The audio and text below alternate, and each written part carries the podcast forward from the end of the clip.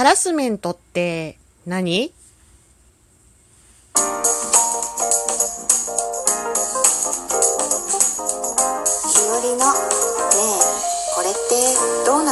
どうも、ひよりです。いかがお過ごしですか？この番組は私ひよりが、これってどうなのって思う日常の些細なことを、個人の独断と偏見でゆるーくお話しする番組です。いつもギフトも本当にありがとうございます。てなことで、今日のお話。はい、ハラスメントって何？っていうお話をしたいと思います。はい、少し前にセンシティブって何？っていう収録をしました。で、その時も、センシティブって意外とそういう意味があったんだねとか、なるほどっていう風にお便りをいただいたり、DM いただいたりしました。本当にありがとうございます。はい。っていう、センシティブっていう言葉もそうですが、日常の中でハラスメントって言葉もよく聞きますよね。で、実際にどんなハラスメントが起こり得るのかというか、どういう種類のがあるのか、もうすごく数が多いらしいんですね。で、一部しか紹介できないんですけども、これってどうなのっていうね、ハラスメントのお話をしたいなと思います。で、今回ちょっと、ご紹介するのが、会社で起こり得る可能性があるみたいな、一般的なちょっとハラスメントと言われるやつを紹介してみたいと思います。はい。で、ハラスメントっていう言葉を聞いて、まずなんとかハラスメントってあると思うんですけど、何ハラスメントを思い起こしますか？なんかパワハラとかね、セクハラとかね、多分会社とかだったら一番そういうのが多いのかなと思うんですけど、ちょっとね、そうなんだって思うのが今回あったので、それも合わせてご紹介したいと思います。で、まず最初に多分思いつくのが今言ったような、パワーハラスメント、パワハラって呼ばれるやつかなと思ったりします。で、会社なんか特にそうなんですけど、上下関係とか、権力というか、役職だったりとかで、そういうのを自分の力をね、誇示して、嫌がらせをした行為のことをパワーハラスメントというそうです。はい。一般的に上司から部下とか先輩から後輩に対して、パワー力を使ったハラスメントで、知識や性格とかね、経験などもパワーに含まれるそうなので、その辺の線引きがね、難しいんですけど、指導というべきか、アドバイスっていうのも含めて、ただ相手が嫌がるという行為自体がハラスメントっていう風に、受け取られるという風になっています。で、ハラスメントっていうね、そもそもハラスメントってなんだっていう話で言うと、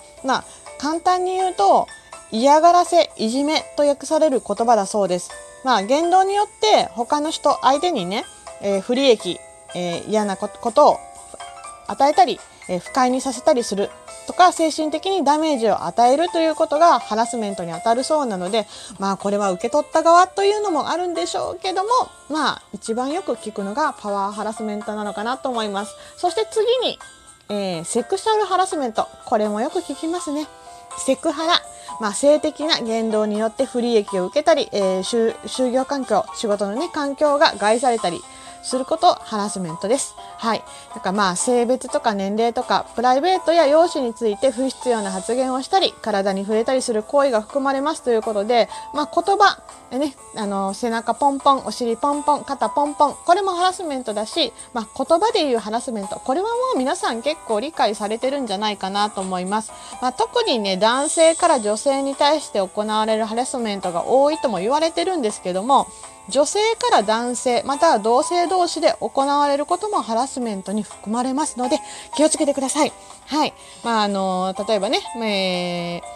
立場的に嫌と言えない人、例えば、上司が女性であった場合、男性の部下に、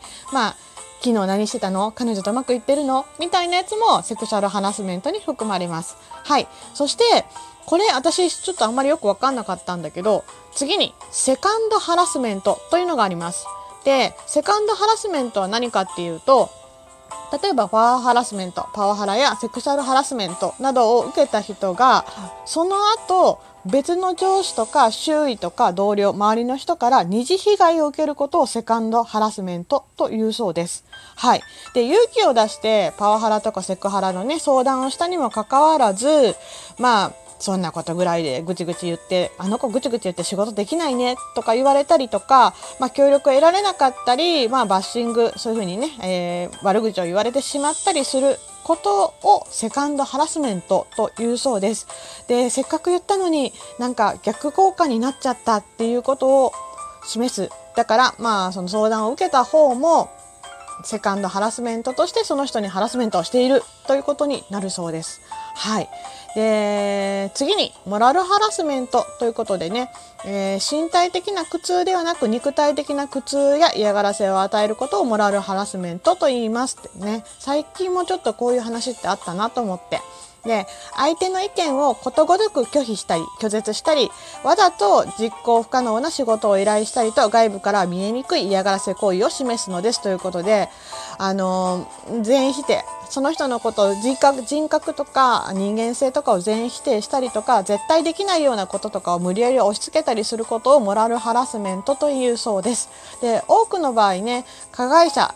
そのハラスメントを行っている人に自覚がないことがほとんどで、物的証拠、まあ言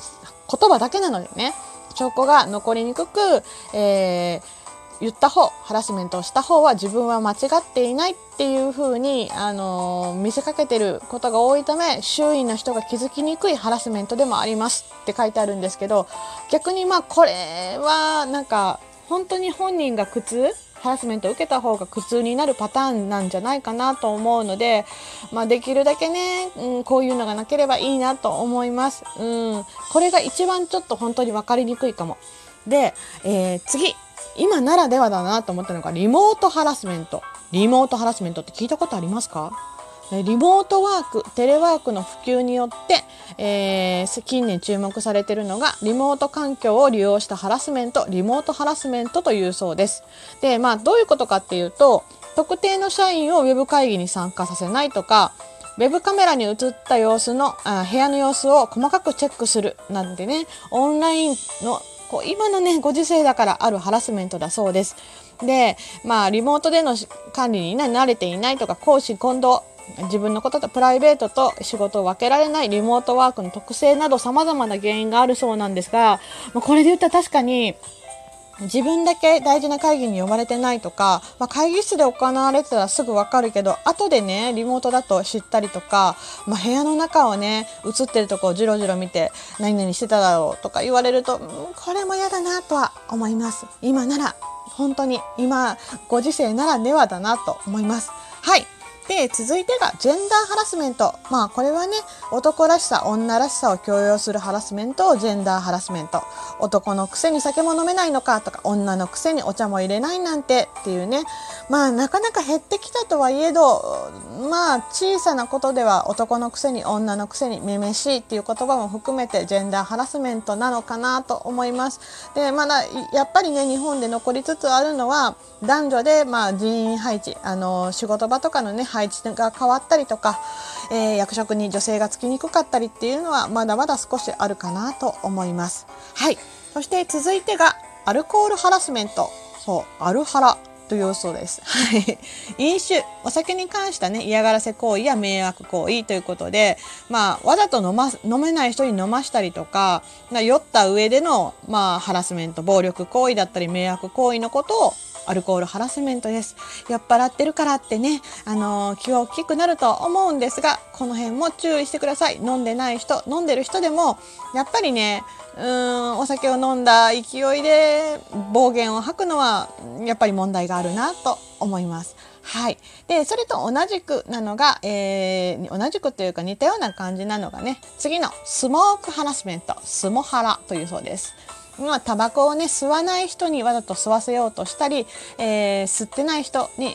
受動喫煙、まあ、煙とかでね嫌がらせをしてしまうハラスメント行為です。で、まあ